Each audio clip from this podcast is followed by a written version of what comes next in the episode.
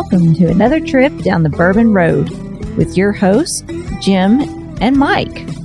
So grab a glass of your favorite bourbon and kick back.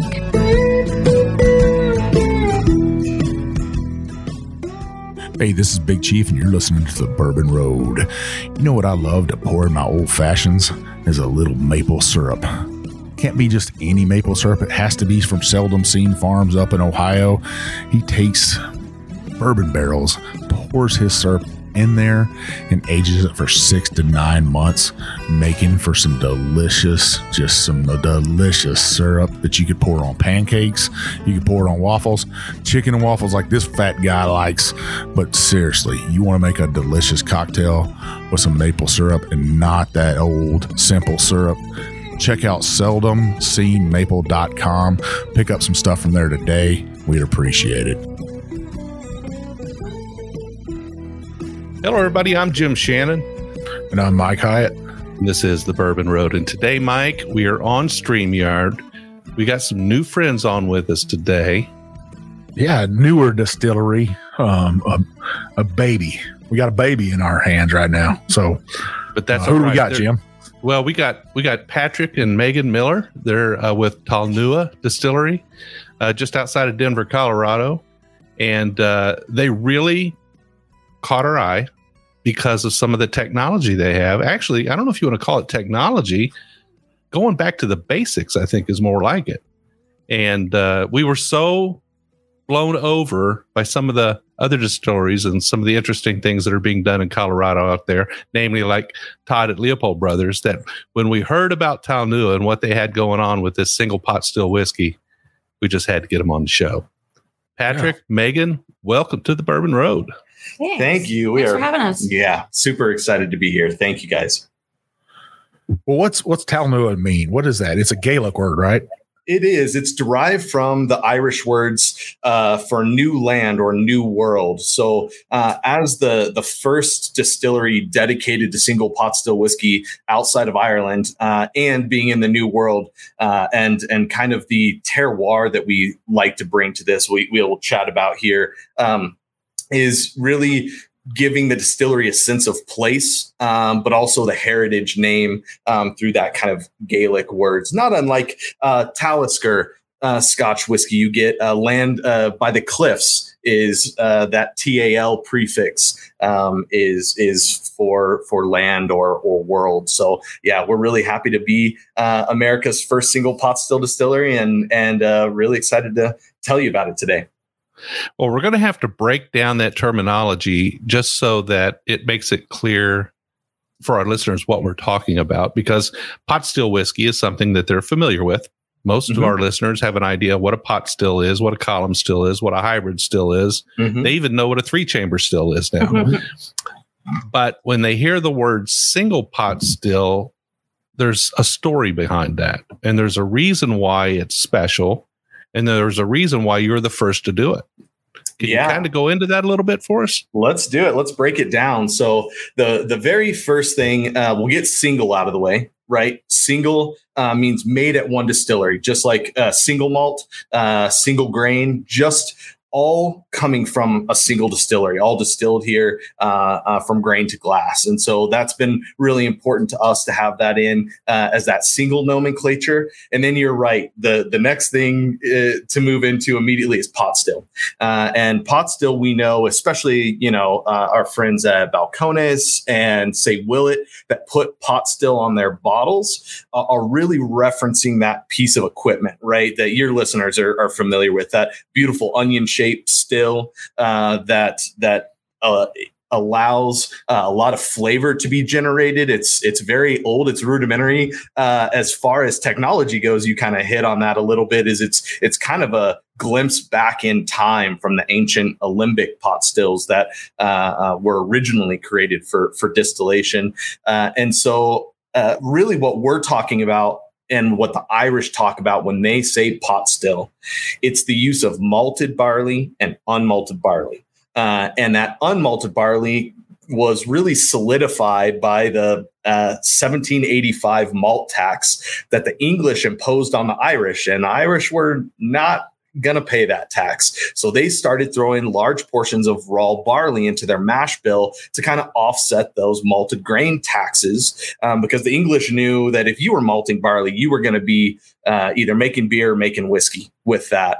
Uh, and it was kind of a tax on the Irish way of life, uh, to be honest. And so, uh, kind of born of that tax evasion, uh, this unmalted barley gave a really rich complexity uh, to what would have been other types of single malt or, or a malt based whiskeys as we knew today. Uh, a real spiciness to it, a real kind of earthiness that the unmalted barley gives. And, and people ask the, the immediately uh, following question that we usually get is if it's all barley, how how is it different than really it being a single malt?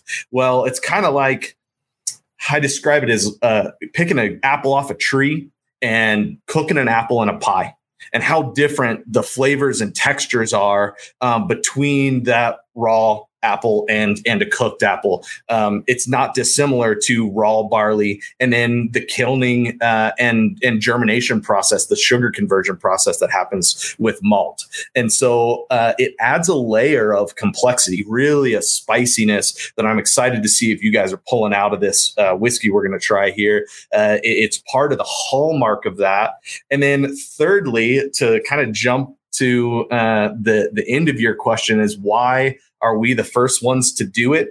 The the easiest answer uh, and the truest, uh, which is rarely the case, um, is that barley just does not grow or did not grow east of the Mississippi. Right now, you can grow limes in Colorado with modern uh, farming technology. But in the early 1800s, when our Irish American brothers and sisters arrived in droves into the United States. Um, they were they landed in rye country in New England, you know, Pennsylvania, Empire rye, Maryland rye, uh, uh, that Monongahela from Pennsylvania that that you hear about famously, and then corn country all the way through uh, up to the Mississippi River Valley, uh, and then and then west of that is where you start to get your grassland grains uh, that come in, specifically barley. And Colorado is kind of famous for the Coors family bringing barley over into the Rockies that grew at the foothills of um, Moravia. Um, so the barley strain that grows here is actually called Moravian barley. Um, and that Moravian barley that grows right at the foothills of the Alps grows right here at the foothills of the Rockies. So, um, you know, we're kind of reviving this. Uh, and, and in a minute, we'll go into kind of how how we got into to this as far as the the uh, origin of Talnua and and why we want to do this style of whiskey and only make this style, this one style here. Yeah, I would say there's just a little bit of barley being malted in Colorado. I mean, we had David Coors on the show. It's been a month or two back. Yeah, but, uh, with Five Trail, wonderful guy. Yeah, talked yeah. talked a lot about their malting capabilities and, mm-hmm. and what they have. So that's that's that's really amazing. So specifically, you're required to have a blend of the two in there, uh, at least some percentage of malted barley and some percentage of unmalted barley. And then you can have a trace of other grains if you want, right? Is that correct? Right. So we follow, um, there is no category for single pot still whiskey, American single pot still whiskey yet. Um, we hope that we can follow in the footsteps of the single malt category.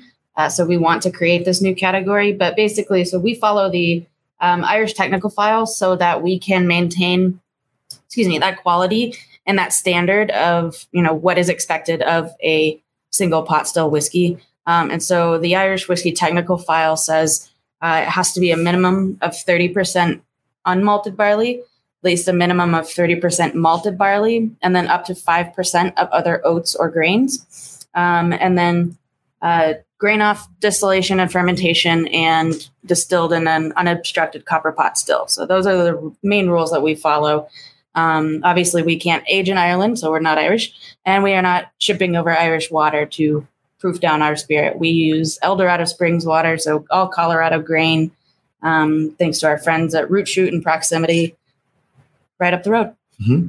Yeah, so it's a it's a big for us. Uh, uh, kind of plays into that terroir, and what Megan is saying is uh, we've we've got two layers that really define Talnua. One of them is that we self govern by these Irish regulations. The way that this has to be made, the way that the mash bill, right? I mean, y'all are the Bourbon Road. You, you're very familiar with rules and regulations around uh, mash bills, right? Uh, that that go in and make styles of whiskey, um, and and the uh, aging requirement uh, is is just a wood barrel uh, not an oak barrel uh, of any kind. So uh, we are really focusing on the regulatory side of of being America's single pot still, but really paying homage to the style and following their rules and regulations, but putting our American touch and twist on it. And part of that is this terroir, like Megan said, our, our friends at Root Shoot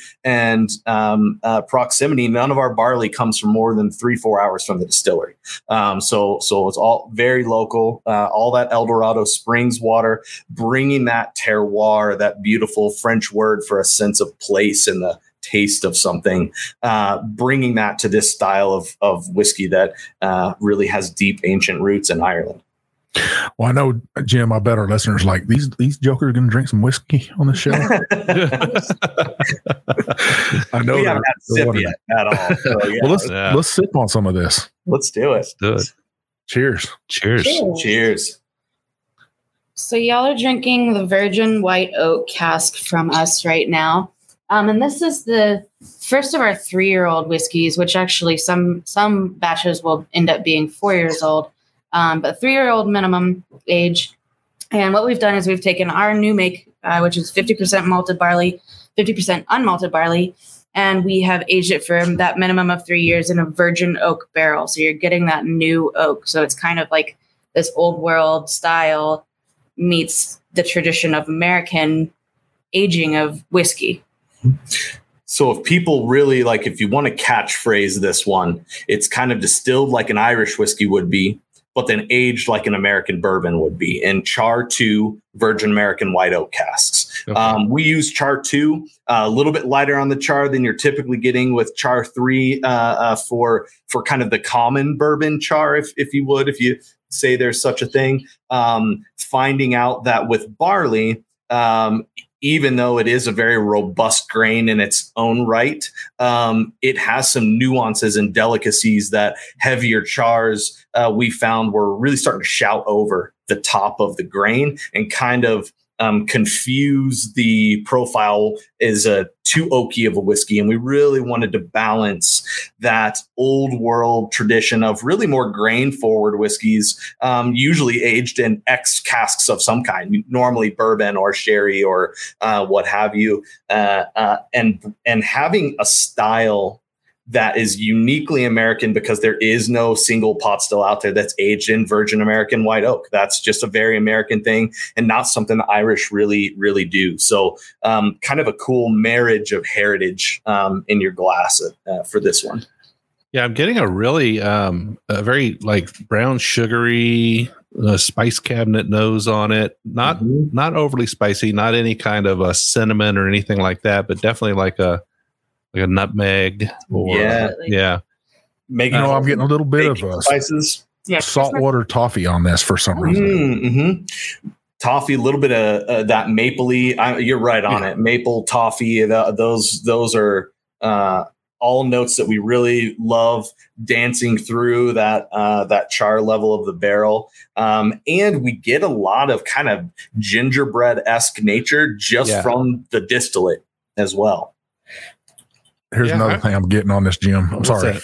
Go ahead. I was going to say, yeah, he mentioned ginger. There is an underlying ginger note there that I think I'm is- getting a very uh, strong, um, like a vanilla Laffy Taffy, Mm. um, if that makes sense on this. Um, like that rich vanilla bean is inside this glass. I just love it. And then, um, Jim, I've already sipped on. I couldn't take it. I was just looking at it. I was like, man, this is too too much for me. But the taste on this, that spice on the back end, it's not an overpowering spice. It won't just blow your palate out of the water. Uh, the spice is just tingling there, like dancing on your tongue. Yeah, the oak is present though, and I and I like the amount of um, I don't know if I'm going to call it smokiness, uh, just the char influence. You Mhm. know, I, I like the amount of char influence that you get on it. I have to say that there's a pretty good match between the nose and the palate. Uh, I am getting a little bit of a light fruity note to it. not a lot, just a little bit, but it's it's def- definitely plays second fiddle to the sugar maple, um, allspice things Mhm. that are going on. Uh, it, has got a little bit of seared pear. Um, I like to take a pear and shave it down and sear it in a pan and put some cream on it with some honey.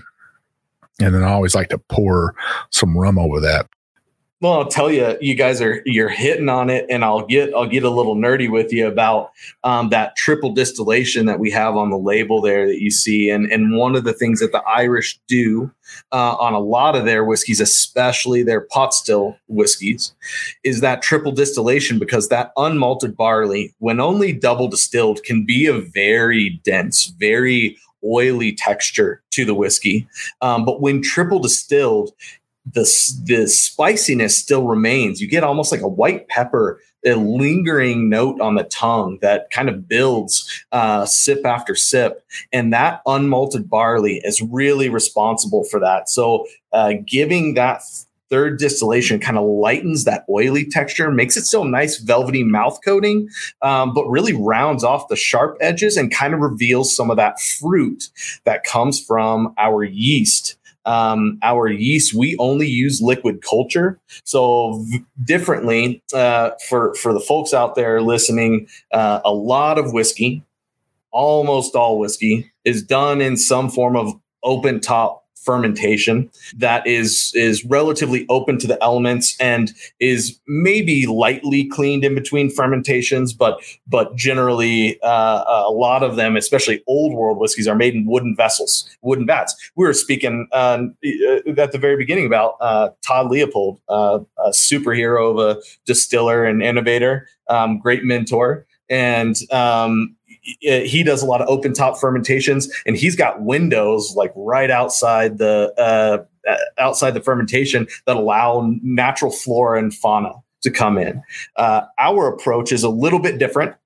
Uh, it's a lot a bit different. It's actually quite uh, the opposite where we uh, boil our wort. Megan mentioned that one of the rules of single pot still is that there's no grain on distilling. So, like malt whiskeys in Scotland, um, you cannot have grains present past the mash. Um, and so that that wort we will then boil and then, like a brewer would, put into a clean, sterilized stainless steel closed fermentation vessel where that liquid yeast culture is the only organism, if we've done it right and really gotten our cleaning uh, done, that's the only organism that is acting on that, right? It's a very curated uh, flavor profile that provides us a really broad bouquet of esters that that that make it all the way through the uh, aging processes, right? And a nice bit of that fruitiness. Uh, it, it allows us to make consistent mashes going into to the stills and consistent fermentations, um, and then allows us to to directly change uh, outside of the natural elements, uh, things that we want to do by higher temperatures, different yeast strains. Uh, but we act very, very much like a brewery would, um, which is fairly different. A lot of distilleries dry pitch um, yeast strains into open top vessels, um, just a very different. Uh, uh, theology, if you will, for fermentation uh, that gives uh, different flavor profiles. Ours happens to be a really great ester profile that we're able to curate through our uh, liquid yeast culture. Now I'm noticing that you mentioned that the, by the third distillation, a lot of those heavier oils tend to come out. But I'm noticing that there is a bit, there is a bit of creaminess to this. There is some Mhm. texture. Mm-hmm. Um, I don't know if you call it chewy or not, but it's uh, it's nice. It has a very good uh, viscosity to it. Um, what's it like coming out of, out of the second pot still? I'm sure you've tasted plenty of it. Is it too bad? Is it too much? So that we we will do one for people because I think what it is is it's not for the novice whiskey drinker. There Okay. is going to be a lot more of that earthen uh, uh, tone to it, a lot more of the viscosity that you're getting. Um, it makes it a much more seasonal, like not something you. It's 92 degrees outside. It would be fairly miserable uh, uh, drinking a double distilled pot still with that that kind of dense oily body to it. Um, so it it, however, has a really great, rich tone and texture to it. It is very mouth coating. It's very chewy. I would I would venture right up to saying that it's a very chewy um, distillate coming off of there. Um, but we will do that because I think there is a place, especially as uh, the American palate has become more refined and interested in um, whiskey styles. There's a lot there to offer for somebody who's looking, you know, that's going to taste a lot more like that three chamber rye right? Where there's a lot more of that texture, a lot more of that earthiness, exactly. and yeah, a lot of texture in that. Yeah, so yep. that's one of the things that make it unique and make it. Um, but it's not for everybody, and we said that in our mm-hmm. podcast. You know, this isn't for everybody. Yeah, but but those who like it, Love it's it. at the top of their list. Yeah. Yep. Yep. Were you guys really watching a soccer game and came up with this idea? Is that the truth? Well, we were watching rugby. but yeah. Rugby, rugby. On our honeymoon. That's how cool she is. so yeah, it was it was 2011. It was actually 9-11 2011. So it was the uh, 10th anniversary of of 9-11 and we were in a pub in galway and um, the united states was uh, unfortunately not victorious that day but we were in the pub early. We were the only Americans there. Uh, a hand, handful of uh, good Irish folk, and in walk uh, the first cases of redbreast 12 year old cask strength to come back to the market um, since the 50s. And, and so it was uh, a huge moment for the bartender, was super excited, pulled those out of the cases immediately uh, and gave us our, our very first pour. And Megan's always loved cask strength. She's she I'm I'm that like uh 86 to 96 kind of range is usually where my uh profile tends to lean to. Um I think this uh, Irish cask strength was 115, 1, 118, something, something right there. And uh, um, it, I mean, for any of the listeners who have had redbreast, it's pretty special as a style, right? And and the fact that that hasn't wasn't maintained um, because of this history we can kind of chat about too that it's it's something new to the market, but from very old roots, right? I mean, this is this is whiskey and a whiskey brand that's been around for hundreds of years that we're just getting all of a sudden uh, in in 2011 for the first time. And so that bartender was kind of telling us the story of pot still, what happened to it, what it is, how how quintessentially Irish it is as a as a style of whiskey. And uh, to be quite honest, we fell in love with it. And then going back every year we got new expressions of the spots like green spot, yellow spot, blue and red now, right? Gold even. Uh, the powers lines, John's Lane and Three Swallows specifically, um, uh, Midleton, Barry Crockett Legacy. Um, all of these started to come out, and we were just coming home with suitcases full of this every year uh, as new brands came out. It was something to really be excited about, and, and the Irish were, I think, finally excited again about their own whiskey history and their place uh, of of prominence uh, and and kind of origin of of whiskey making. Uh, and so it's been it's been fun to watch. And to be quite honest, that that's love of this style of whiskey and our inability to get it were were the were the sparks that happened um, to create Talnua. And and being in barley country as well. I, I, love that you're the one that Megan that uh, loves cask strength. Um, I always think that women in whiskey, um, they love the cask strength more. And I think it's because women's palates uh, can take that complexity of a cask strength, and men uh, very they're kind of blinders on when it comes to whiskey sometimes, sure. and they can't understand all the complexities going on. That and the women's palates are just so much better than men's. So I can totally get that. I love that to hear that from you too. Uh, most people wouldn't admit that, uh, so hats off to you.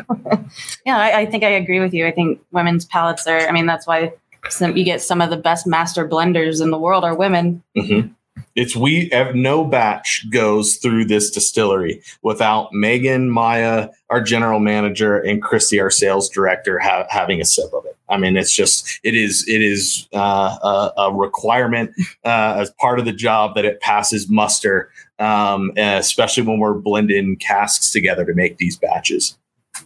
Now, are they tasting the uh, the white whiskey coming off the still as well? No, we we do that mostly. Uh, okay. Yep, on, on the distiller side, um, it's it's usually me, Kevin, and Adam. Kevin's our production manager. Adam's our uh, full time distiller back there. So, um, but don't don't get me wrong. I will go up there, and if there's a stream of whiskey coming off the still, I'll go try it. well, she loves that. Well, Jim, what a fascinating uh, first half here, right? With a this this whiskey, I got to tell you too. Hats off to you. The nose on it is is scrumptious. I mean, it makes you want to drink the whiskey, hmm. uh, and then to have the palate match the nose, like Jim said. Uh, just beautiful. You put it in a beautiful bottle. Um, I like the ram on there, kind of that pull to um, Colorado, right? Is that is that where you got it from? It is. It's the state animal of Colorado. And it blows my mind with the number of breweries in the state 500 plus at this point, uh, and distilleries uh, over 100 that, that we are the first ones to use the bighorn ram. I think it's a beautiful animal and really the symbol of the state. Yeah. What a, I mean, the bottling uh, the whiskey, everything. I always say you can have the most beautiful bottle. Me and Jim have had this discussion a thousand times, probably driving down the Bourbon Road. Um, you can have the most beautiful bottle, the most beautiful label, the best marketing. Um, but if you don't have the best whiskey inside that bottle, then sure. it really doesn't matter. Mm-hmm. Um, it, you know, the whiskey consumer, they'll never buy it again if it tastes bad just because it's a beautiful yeah. bottle. Um, but hats off to you. What a great first half, Jim. Absolutely. Well, we're going to keep sipping on what's in our glass here. We're going to take a short break. When we come back, you've got uh, something else for us to try, and we'll talk about what's going on and what's kind of down the road for Talnua. Man, Jim, you know what I've really been enjoying lately? Oh, you're going to tell me some of that seldom seen farms maple syrup that's been aged in bourbon barrels. It is absolutely delicious, not only in a cocktail, but you can cook with it, right? You can. You absolutely can. Now, Mike, Kevin just sent me a new shipment. So I got a little bit more. And I've been making some beef jerky lately. Really? Yeah. Now I know you're the meat master, but, but I, I tried my hand at it. I said, you know, I want to make some beef jerky, and I've got a pretty decent beef jerky recipe, and it's got a little bit of soy sauce, a little bit of Worcestershire, a little bit of you know onion powder, garlic powder, those kind of things. But I always put brown sugar in it. Well, this time Kevin sent me a bottle of his granulated maple sugar. Wow. And I decided that I was going to substitute the maple sugar for the brown sugar. Oh, game changer. Let me tell you. Total game changer. Huh? Total game changer. Some of the best beef jerky you've ever had. So I'm going to make another batch here in, in about a week, and I'll be sure to get you some. Man, that, that sounds delicious. Vivian took, and we just got an air fryer like most people got these days, right? And uh, she took and soaked fresh pineapple in that maple syrup and then put it in the air fryer and it kind of crisp up a little bit. Oh, sounds uh, good. It was just magically delicious. Um, and people probably wonder why we love it so much. Kevin competed in the Maple Festival uh, last year, 2021, and he was named grand champion. Um, that's saying something. So, Seldom Seen Farms, grand champion of the 2021 Maple Syrup Festival. Yeah. Wow. That's saying something. Yeah. You're going up against some heavy hitters in maple syrup. And I know we're we're talking about just the syrup, but um, you know, that's something to be proud of. Uh, hats off to you, Kevin, for winning that. Kevin's also uh competing in a couple other competitions. Make sure you check out his website. Check out his social media on Instagram and Facebook. You won't be uh, disappointed. If you want to buy something from him, where can they go, Jim? You can go to seldomseenmaple.com. And Kevin and his crew, they've got a great website, very easy to navigate. They've got all their products on there. You can buy their maple syrup by the bottle. You can buy it by the case. Uh, you can buy that sugar. Oh my goodness, Mike, that stuff is so good. Uh, and they've got some other gift sets there too, so you definitely want to check it out. Well, he's also going to be in some distilleries pretty shortly here. Um, some distilleries from that I love and I know you love. He's going to be down Leiper's Fork. Um, you could find a syrup down there, aged in their barrels. Treaty Oak down in Dripping Spring, Texas. Um, I was just out there. His syrup's going to be there. Awesome. Um, and at Garrison Brothers in Texas, if you think uh, you love some maple syrup, make sure you go to Garrison Brothers and pick up a bottle from them. Also, uh, Kevin appreciated. Uh, I know he he loves people. You're supporting a local farmer, a local product, a small family. This is no factory place that's putting out maple syrup, right, Jim? This is a good man doing good work. Yeah, gotta love it. Well, make sure you check out his site, like Jim said, seldomseenmaple.com. Pick up a bottle today.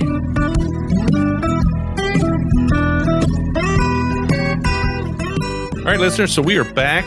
We've got Patrick and Meagan Miller on from Talnua Distillery and just outside of Denver, Colorado. In the first half, uh, we had their Virgin Oak single pot still whiskey, and uh, I have to say, Mike, I think we're both in agreement that that's a that's a definitely an add to the bar whiskey, right? Yeah, I mean, we're we're gonna have to fight over this one bottle, Jim. I think. yeah, well, we'll we won't fight over it. I'll just go over and drink yours. it's just when uh, when we get when we get another bottle from them, the next one's mine. When that double pot still comes out, that can come my way. Okay. Yeah. Yeah. Well, let's talk about what's in our glass right now. What do you guys? You guys sent us some special stuff that's not out yet, right? Um, uh, it was it was just released and it's now sold out. So we don't even have a sip to share with you today because we don't have any left at the at the distillery. But what it is is a very special dram. Uh, you are tasting the very first bottled and bond single pot still.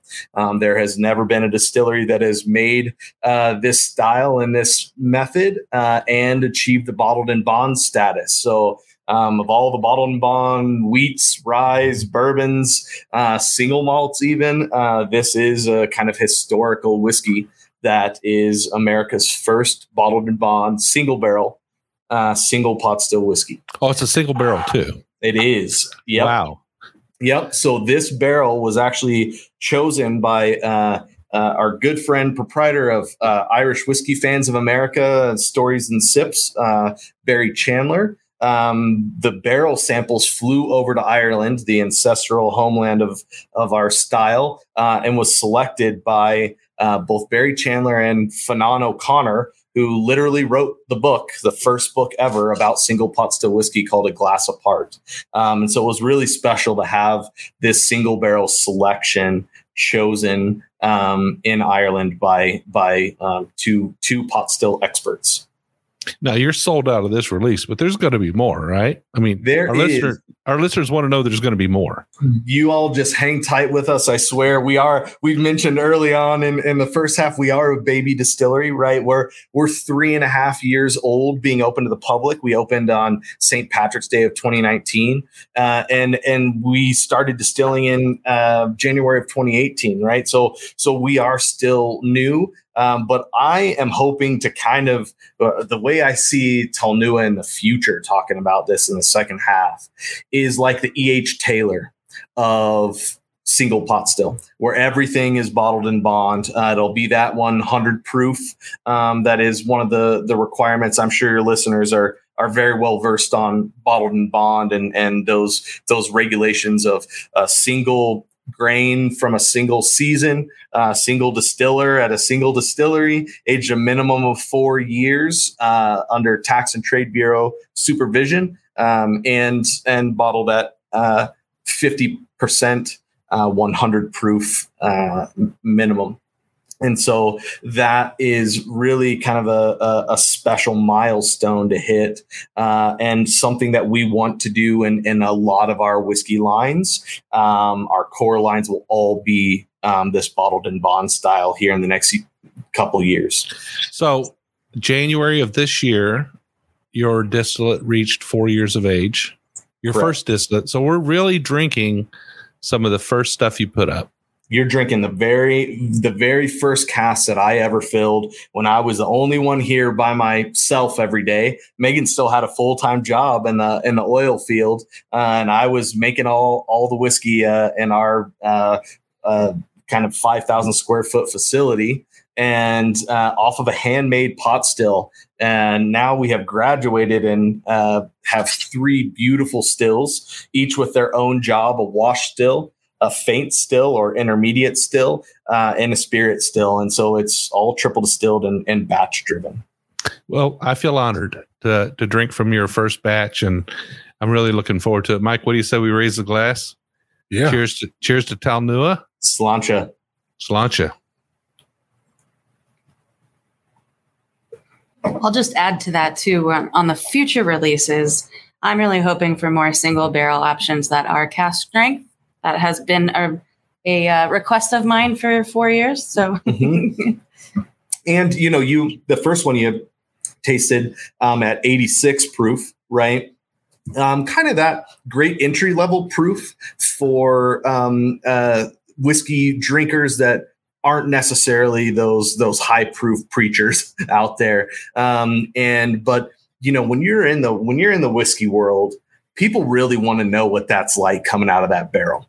Uh, and 100 proof is a really great balance. I think the beautiful thing about that bottled in bond is it's proofing it down a little bit, but you're still getting a lot of that heat, a lot of the kind of the the nice burn, that warmth that you get from uh, from a higher proof whiskey. Um, but you can add a little bit of water to it, proof it down into the 90s, really open that up um, and and then we'll get our our whiskey warriors that uh, that demand the cask strength. And I think um, Meagan will likely be the champion of, that here at the distillery. Well, let's talk about barrel entry proof here. What what did this go into the barrel at? Almost everything at the distillery, except for our barrel aged gin, which we do have one of those, uh, goes in at 110 proof. Um, Very respectable. Mm-hmm. Yeah. Uh, so here in the Rockies, we gain proof. So it goes up. We would, it'll come, uh, I think the the very highest we've ever had is about 118, 119. I think that's what this bottled and bond came out at. It was like yeah, 118.2 or something. Mm-hmm. And the longer it goes, kind of that proof creeps up and up and up. Um, at our, our evaporation ratio here uh, in Ireland to, to compare ourselves for your listeners, they're generally between two, 3% angel share a year.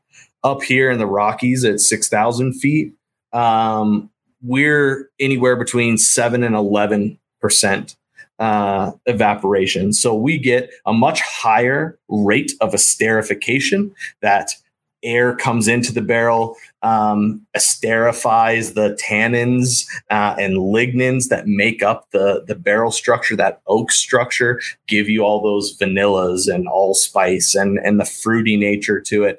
Um, and, and so that happens at a much quicker rate here in Colorado because we're allowing that air, that oxygen and nitrogen into the barrels to start catalyzing that that reaction. Um, and so we get really rich notes here. Um, we found that at 110, it's a really good balance between esterification and aggressive proof extraction, especially for a barley based whiskey, right? Different grains interact with the ester profiles and the tannins and lignins coming out of the casks in different ways. And so, uh, for us at this altitude with 100% barley, uh, that extraction is really great. It's really nuanced. It's not too aggressive, um, but it does go up in proof and kind of give it shoulders at the end of its casking life. I'm telling you this right here. Uh, man, I'm so thankful that you guys let us try this right here. Um, Jim, it is like drinking a little bit of hot honey. Um, yeah, it's, it's, really, it's really good. I mean, and when I say hot honey, I'm talking about with just a. Here in Kentucky, you can get honey that has a, a spice with it, mm-hmm. um, a little spicy honey, and that's what I get with this. Um, that, that's the best way to to, to to describe it. That viscosity this has, Jim, at 100 proof. Mm-hmm. Um, you guys are making some magic there. Um, pretty damn special. And that's that's coming from bourbon guys. Um, Yeah. So Yeah, it's really good. It, it definitely tastes like a mature whiskey.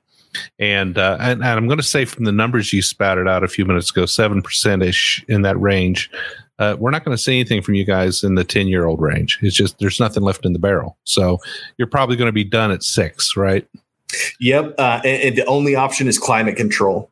Um, uh, the other the other option that that has seen some success here in Colorado, uh, both at again, we keep bringing up. Leopold's, uh, but but also at Peach Street uh, is both cellar aging uh, and or dunnage style warehouse with earthen floors that allow the natural humidity from the soil to work like a greenhouse to keep a higher humidity that raises the barometric pressure, keeps more of that whiskey in the in the barrel, right? Get that down to about five percent loss, right? And so right right around there, you can start to see really nice, rich uh um 10 year olds um, Yeah. coming. At Colorado, there's actually just recently, last couple of years, have been at least two Colorado 10 year old whiskeys that have come out. Stranahan's had a 10 year old and Peach Street had a those are 10 the year two I old. know uh, for a fact. Yep.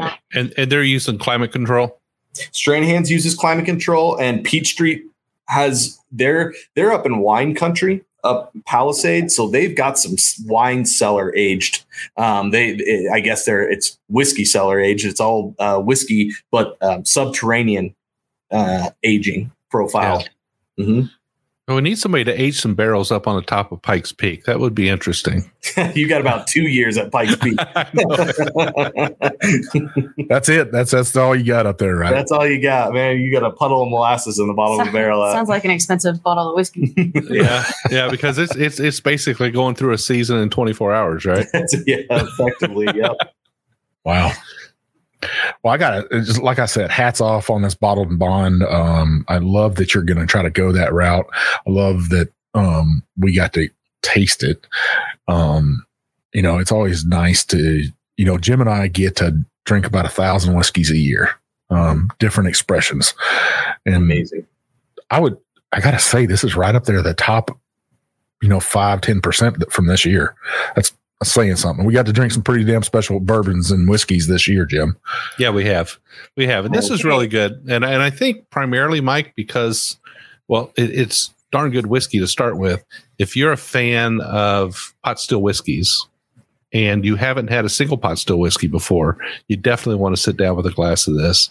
It's interesting. It's good. Um, this in particular, being a bottled and bond at 100 proof, I think it just brings that extra little punch that uh, whiskey connoisseurs are going to appreciate Yes. and uh, it's it's it's really good.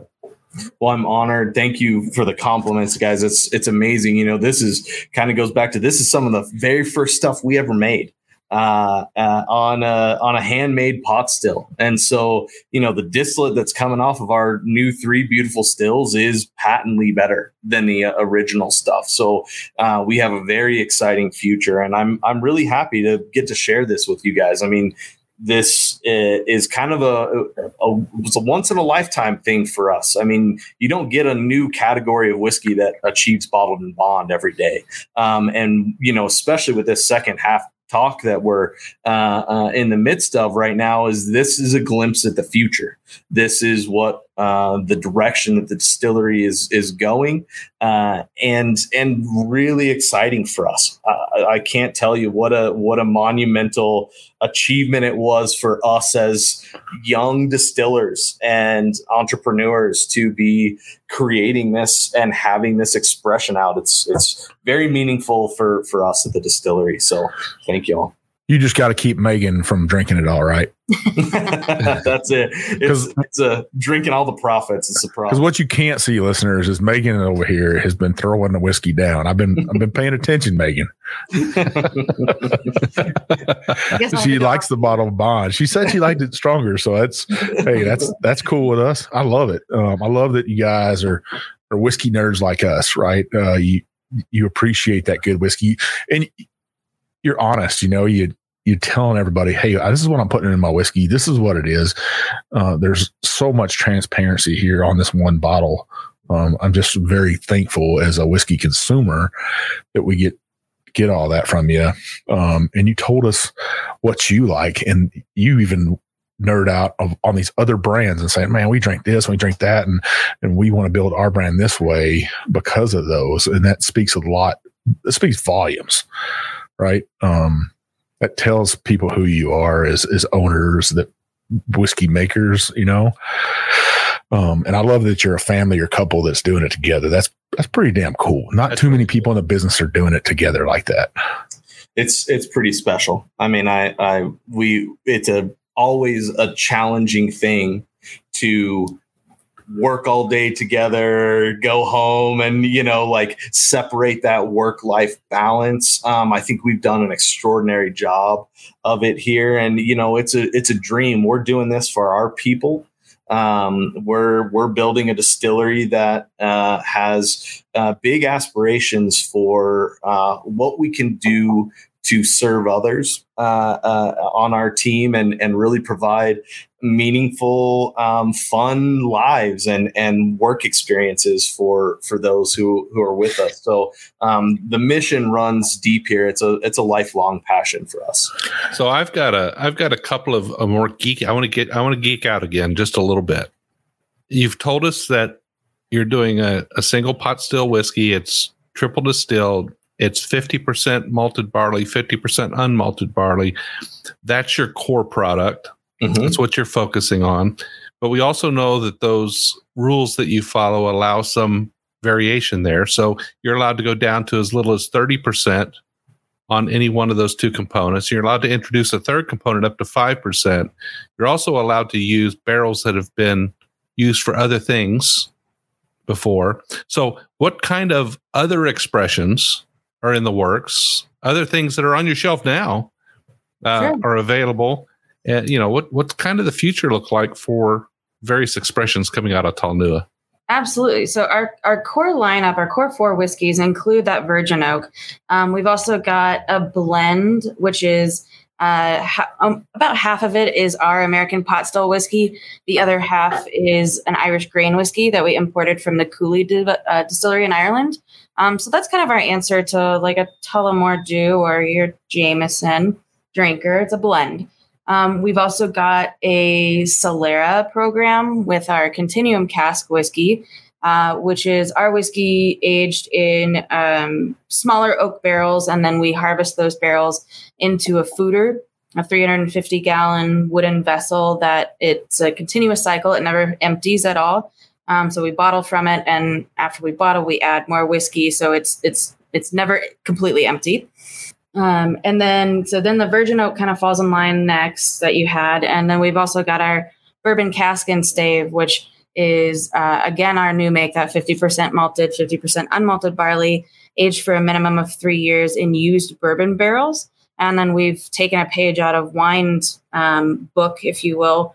Uh, again, with you know, the same as with the Solera system, um, we've used spiral staves of different oak profiles so we can impart that oak number that we want on uh, or type of oak that we want on uh, that spirit. So it's uh, that's our four core lineup. We've also got our peated cask which is our whiskey that we have finished in um, ex peated barrels so the only peat that you're getting is from directly from the barrel we don't put peat into our mash tun or our stills at all So it's a Um, whis- it's a whisper of peat.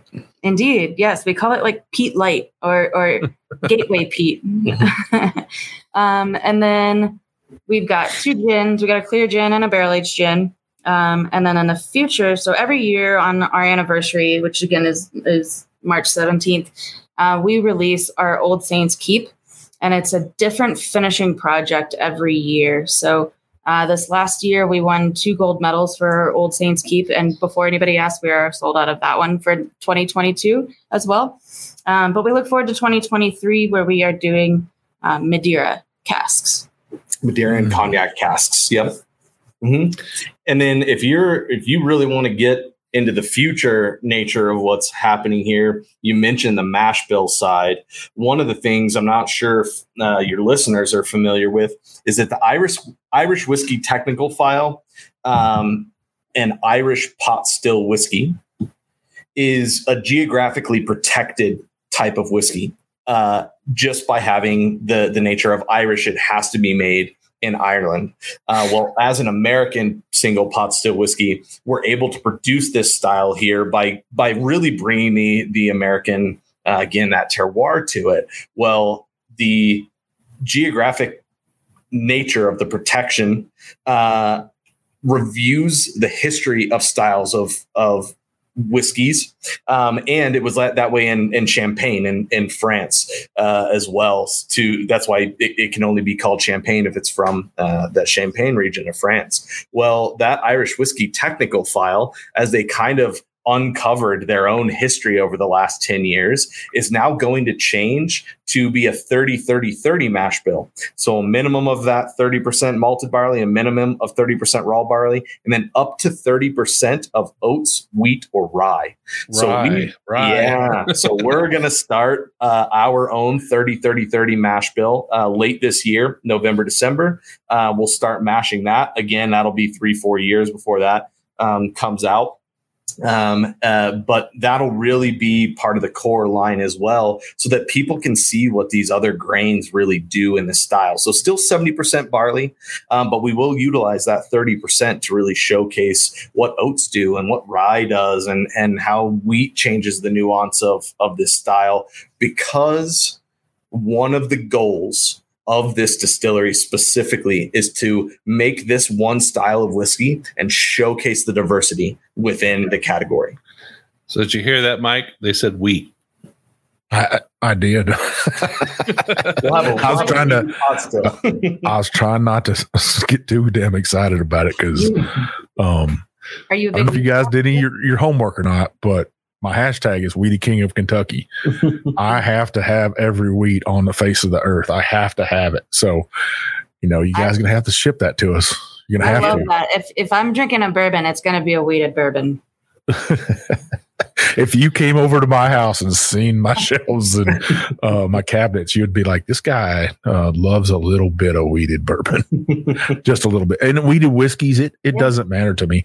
Um, I just it, there's a softness to it. There's the sweetness to it. I got that sweet tooth as a fat guy, so you know I want to taste that. It, it it makes my beard grow better. I think. Um, I don't know.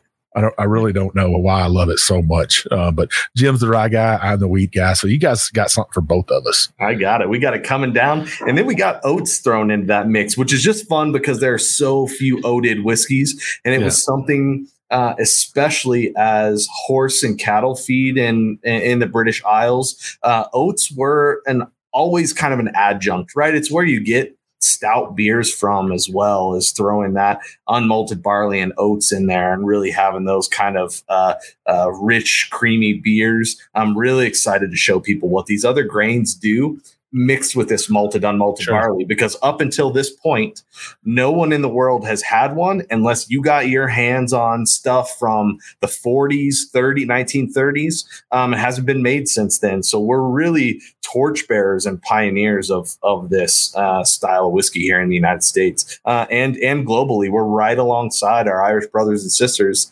um, uh, who are making this, right? When we had that first sip in 2011, there were three, four distilleries, maybe. Now there's 40, right? But they're all kind of where we are. You know, they all started between 2015 and and today, and still have a long time. Uh, in Ireland, there's a three year minimum. Uh, for whiskey to be aged, so a lot of these distilleries have don't even have their own distillate out yet at this point, and so there's a whole world to uncover for your listeners that is happening right now in real time as a uh, the people who invented whiskey, the Irish, and I'll let the Scots fight it out Oh, uh, if they like. Um, but but as the the originators of this style that we all drink today, that's taken on many forms, um, they're they're seeing their own renaissance and revival, and so it's something we're very very proud of. Well, I think one lucky listener, uh, you guys gave us something uh, as a giveaway. Um, and I think they're going to be shocked at what we got for a giveaway. So, what do we got for our listeners? We have a hat, a t shirt, and your very own bottle of virgin oak whiskey. and I'll I'll add to that because we have one little sample. I think this is a two ounce bottle right here, or an ounce and a half. Yeah, of your 50, bottled 50 bond. mils. Mhm. Um, we're gonna put that inside that package for you, so you can Oh. taste this bottle and bond. You're gonna be one of those people on the face of the earth that get to try something simply amazing. Um, so let's talk about how you can win that giveaway, listeners. Uh, f- we're gonna do this giveaway on Facebook, on our private Facebook group, the Bourbon Roadies. You gotta be a member. So that means you gotta be 21. Um, that means you gotta like bourbon or whiskey because everybody loves some whiskey. Uh, you gotta agree to play nice because we don't tolerate any rudeness in that group. Um, you gotta invite three people to that group, which is pretty easy. If, listeners, if if you got three friends out there that love whiskey with you that's not part of our group, invite them to that group. Um, and then you got to tag, um, hashtag, um, Taluna uh, distillery in there. So, um, that's pr- that's Let, pretty let's easy. let's spell it out for everybody just to be sure. T A L N U A. Mhm. Yeah. Pretty easy, right? Tall Nua. There you go. I still I, I still want to pronounce it wrong. I don't know why. It's that that big old Texan in me wants to pronounce everything wrong. I got that uh that southern accent going on. It just messes me up. But I think that's a great giveaway. You get a, a full bottle of their single pot steel uh, virgin white oak. You get a small bottle of their bottled and bonded, which nobody else has right now because it's sold out. You get a T-shirt and you get a hat from them. Um, inside the Bourbon Roadies. We owe our roadies that. Um, so, Patrick, Megan, we can't thank you enough for uh, helping us out with that giveaway. Um, get more people drinking your whiskey, right? Absolutely. That's what it's all about. No, it's And we invite both of you to we invite both of you to join the Bourbon Roadies too. Um, Absolutely. on our way. I'm sure they people would have questions um, after this episode. They're going to have questions of you. Um, they're going to want to know all about your process. Uh, I know Jim's a happy man right now because we start talking about the science of whiskey, how to make whiskey. Uh, he enjoys that part. I enjoy drinking it. I, I love it. I love it. I love both, but I really like the I, I like to nerd out a little bit. So Well, I feel like this is my opportunity to defend myself about, you know, consuming on camera um, when this one talks so much about the nerdiness. I have to occupy myself somehow. yeah. Hey, there's nothing wrong with that. There's no shame in that in drinking your whiskey responsibly. Um, I love that you guys are drinking whiskey together. Um, you know, that's that's a good thing. You get to go to work together, drink whiskey together. Um, probably have some great conversations over the dinner table too uh, Yeah. about whiskey. That's just Oh. to us, it's amazing. It's wonderful. Being in this whiskey world it's it's fun. And you know we love these things because uh you know especially through 2020 there was rough times. You know we're we're now sitting in my brand new office. I just hung pictures up behind us today the frames at least. And we're doing an 11,000 square foot uh renovation and expansion. And so we'll be able to get this whiskey out to people right? That's that's the goal. And and connecting with communities and telling our story and listening to other people's stories is part of what we fell in love with with whiskey that that led to the creation of Talnua. And so being able to do this with y'all and and having this us on uh, really means a lot as a as a young distillery and and so we very much appreciate you and your your community that you guys have built. Well, we'd like to give you a chance to uh, let our listeners know where they can find you on the internet, on social media, driving up and taking a tour, whatever it takes. How do people find out more about Talnua? Yeah. So uh, talnua.com. Um, we are, I think, Talnua Distillery on Instagram and Facebook, and Talnua Distilled on uh, Twitter. And I'm pretty sure we just entered the TikTok game recently. I don't know what that handle You're gonna, is. you're gonna get to see a lot more of this beautiful face dan- doing some dances. Yeah, there you go. Um, and what about the distillery itself? Is it Oh. open to the public? Absolutely. Yeah, we have a wonderful cocktail lounge. Our beverage director and our bartenders have done an amazing job creating um, really unique cocktails using only our products. So, at, actually, like in um, Colorado, our tasting is we're not allowed to have any other alcohol that we do not make and manufacture at the distillery. So, we got to get really creative. So, uh, they have a lot of really cool and delicious cocktails.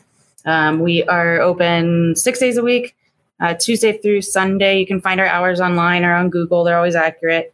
Uh, and Yeah, you Yeah, can we buy do. buy bottles. by bottles, guided tours. We do guided tours that you have to, um, guided tastings. I'm sorry that you have to book in advance, but You can do that on our website. and those are really fun with Maya, our general manager. Yeah. Awesome. Uh, our tour program will really pick up uh, early next year as we complete the renovation and expansion here. We'll have a tour specific staging room. We'll do those multiple times a week. we can't thank you both enough that uh, you came on the Bourbon Road podcast, tell your story, shared your whiskey with us, shared it with one lucky listener that's going to win this. Jim, I forgot to tell everybody what time we're going to choose this right here, right? So, so what you're gonna you're gonna make a post in the roadies, right? Yeah. And then they got to watch out for that post and comment in that post, right? Yeah, they got to comment. So we're to say at 10 o'clock. Um, we'll go ahead and do that 10 o'clock mountain time. Um, because Oh. these guys right here are over there mountain time. gonna make um, everybody do some math. yep, yep. Ten o'clock Mountain Time. I'm gonna post. I'm gonna stay up late for that. Uh, we'll decide who's gonna um, win that. Roadies, we really need you to share that love. Um, share this story out there, so we'd appreciate it. So let me get this right, just so I understand. They need to uh, invite three people who aren't roadies to become roadies. Yep, yep. They need to come into the post that you're going to put in the Bourbon Roadies, and they need to make post a comment in there, and they need to hashtag Talnua, right? Yeah. Heck and yeah. then of course we want to see all that conversation going on with uh, the new members and and the people that they voted in. So I, I think this is a, a great giveaway for the roadies. Uh, you know, and uh, we got these great guests right here. Uh, hu- husband and wife team uh, drinking whiskey together, sharing their story, sharing their love of whiskey with us. Once again, thank you guys, uh, listeners. You know where you can find us at. You can find us at on TikTok, Instagram, Facebook, um, Twitter, YouTube. Like we've talked about, the main place is on um, Facebook at the Bourbon Roadies. Uh, we'd love to see you in there as a member. Yeah, so we do two shows every single week. We do a short episode every Monday where we focus on a single expression out of a distillery that's doing it right, primarily craft distilleries, but sometimes we'll have a big boy on. That show usually lasts about 15 or 20 minutes. We get right to the point. We let you know whether or not that's something you should add to your bar or not. Every Wednesday, we do a full length episode like today with our friends Patrick and Meagan from Talnua. We'll get into a deep discussion. We'll, uh, We'll focus on a topic. We'll have more than one expression. We'll make a full hour out of it. We'll get you to work and get you home on that drive. You definitely want to make sure you don't miss a single episode. And Mike, what do they have to do to make sure that they don't? Well, listeners, you know what I'm going to say. Scroll on up top of that app, hit that check sign, that plus sign, that subscribe sign, whatever you got to hit. So that app's going to tell you, hey, these two jokers have an episode out today. Um, then you're going to want to scroll on down. You're going to want to hit that five star review because that's how we are right there. We are the five star bourbon podcast. Go ahead and hit that five star. Leave us some comments. We'd really appreciate it. But if you don't, you know what's about to happen. The big bad booty daddy of bourbon's going to come over to your house with this Talnua single pot still whiskey. We're going to drink it all night long. By the end of the night, you'll have that big old smile on your face, grinning from ear to ear. You'll leave us that five star review and some comments. I guarantee. But seriously, uh, those comments, those reviews, they open up the distilleries like Talnua for us. Uh, get great guests on our show like Patrick and Meagan here. Um, get, great whiskey in our hands for reviews. We'd really appreciate it. So Mike and I are often out and about. This is the season. You're going to see us all over the place. You're going to see us at events. You're going to see us at uh, liquor stores. You're going to see us traveling around the country doing podcasts. When you do, make sure you step up to us, introduce yourself, let us know a little bit about your whiskey journey. We'd love to meet you. We'd love to shake your hand. We're pretty approachable guys, aren't we, Mike? Heck yeah, we got two major events coming up here this weekend and uh, two weekends away. The first uh, event, if you don't have your tickets, it might be too late. Uh, but we're going to be at the Kentucky Bourbon Festival the 15th through the 18th. We might not be down there every day, but um, I'm uh, quite the large man. You can see me, and I'll have this little uh, shorter guy next to me um, with some gray silver hair. You come find us. uh, we might have something in our bag for you. And then we're going to be at Bourbon on the Banks on October 1st in Frankfort, Kentucky. We'll have the Bourbon Road Lounge there. Heck, I'll have some of this Talnua um, whiskey with us there. You can sample on that. We'll have several other expressions. Come hang out in the Bourbon Road Lounge. Um, you don't want to miss that. bourbononthebanks.org is that's where you want to go buy your tickets right now. Come hang out with us. Come buy some t-shirts. You know, um, we'd really like to meet you. So, like I mentioned before, Mike and I are pretty approachable, and we put our email addresses right out there for you and our website. So, hop on our website, thebourbonroad.com, hit that contact us page, send us a note, send us a message. If you've got an idea for a bottle you think ought to be on the show or a distillery that needs highlighted, uh, we're definitely open to it. You can always send us an email. I'm Jim at the thebourbonroad.com. He's Mike at the thebourbonroad.com. Like we always say, probably the best way. Slip into those DMs on Instagram. I'm Jay Shannon63. I'm Big Bourbon Chief. I will see you down the Bourbon Road.